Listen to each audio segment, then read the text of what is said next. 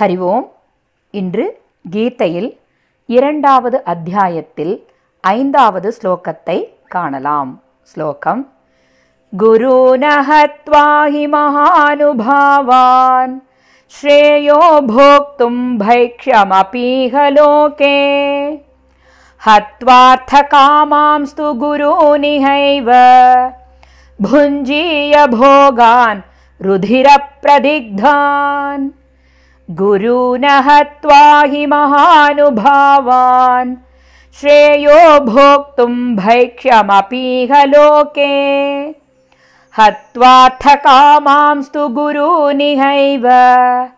भुञ्जीय भोगान् रुधिरप्रदिग्धान्।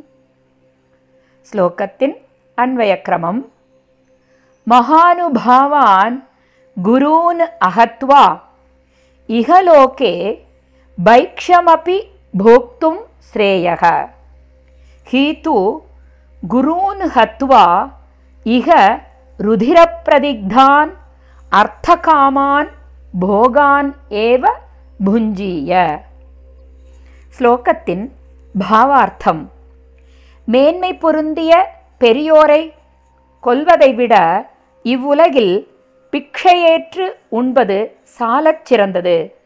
குருமார்களை கொல்வதாலோ ரத்தம் கலந்த பொருளையும் போகத்தையும் இம்மையிலேயே அனுபவிப்பவன் ஆவேன்.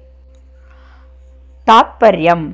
ஒருவன் தான் அடைந்துள்ள நிலைமையை சரியாக பகுத்தறிந்து உணர்ந்து கொள்ளவில்லையானால் அவனது உணர்ச்சிகள் அறிவுக்கு திரை போட்டு விடுகின்றன. உணர்ச்சிகள் மேலோங்கிய நிலையில் அவன் உணர்வு பூர்வமான முடிவுகளையே எடுக்கின்றான். இந்த தத்துவத்தையே அர்ஜுனனது நிலைமை இங்கு நமக்கு எடுத்து காட்டுகிறது. பீஷ்மர் துரோணர் போன்ற சான்றோர்களை கொல்வது அறச்செயல் அன்று என அறிந்தும் பகவான் எனக்கு போருக்கான ஆணையை பிறப்பிக்கின்றார் எனில் எனது எண்ணம் தவறானதா? என்று மனக்குழப்பம் அடைந்தார் அர்ஜுனர். எனவே அர்ஜுனர் முந்தைய ஸ்லோகத்தில் உணர்ச்சி வயப்பட்டு கூறியதைப் போலன்றி சிறிது மனம் தளர்ந்த நிலையில் தன் எண்ணங்களை இங்கு வெளிப்படுத்துகின்றார். தன் இயல்பையும் தன்னுடைய கடமையையும் தவறாக மதிப்பிட்டு கொண்டார் அர்ஜுனர். மேலும் நெறிமுறைகளுக்காகவும் ஒழுக்க உயர்வுகளுக்காகவும் தன்னைத்தானே பலியிட்டு கொள்ளும் தியாகியைப் போல் பெரிய பெரிய வார்த்தைகளை கொட்டி வீண் வாதங்களை இங்கு எழுப்புகின்றார். தன்னுடைய பாட்டனாரையும் குருவையும் மகானுபாவர்கள் என்று குறிப்பிட்டு அவர்களை கொன்று அரியணை ஏறுவதை விட தானும் தனது சகோதரர்களும் க்ஷத்திரிய தர்மத்திற்கு புறம்பான பிச்சை எடுத்து வாழ்தலே சாலச் சிறந்தது என்று கூறுகின்றார். பூஜிக்கப்பட வேண்டிய பாட்டனாரையும் குருவையும் கொன்று அவர்களுடைய இரத்தக்கரை படிந்த செல்வத்தை எவ்வாறு அனுபவிக்க முடியும்?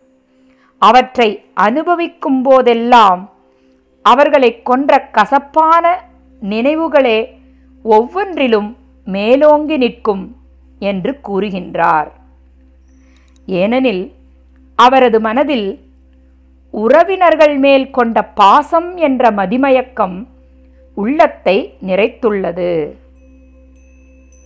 உணர்ச்சி போராட்டத்தில் சிக்கித் தவிக்கும் அர்ஜுனரை தெளிவிப்பது அவரது மனக்குழப்பத்தை அகற்றுவதும் மிகப்பெரிய சிரமமான செயலாகும். சிறிது கால தாமதமும் ஆகும்.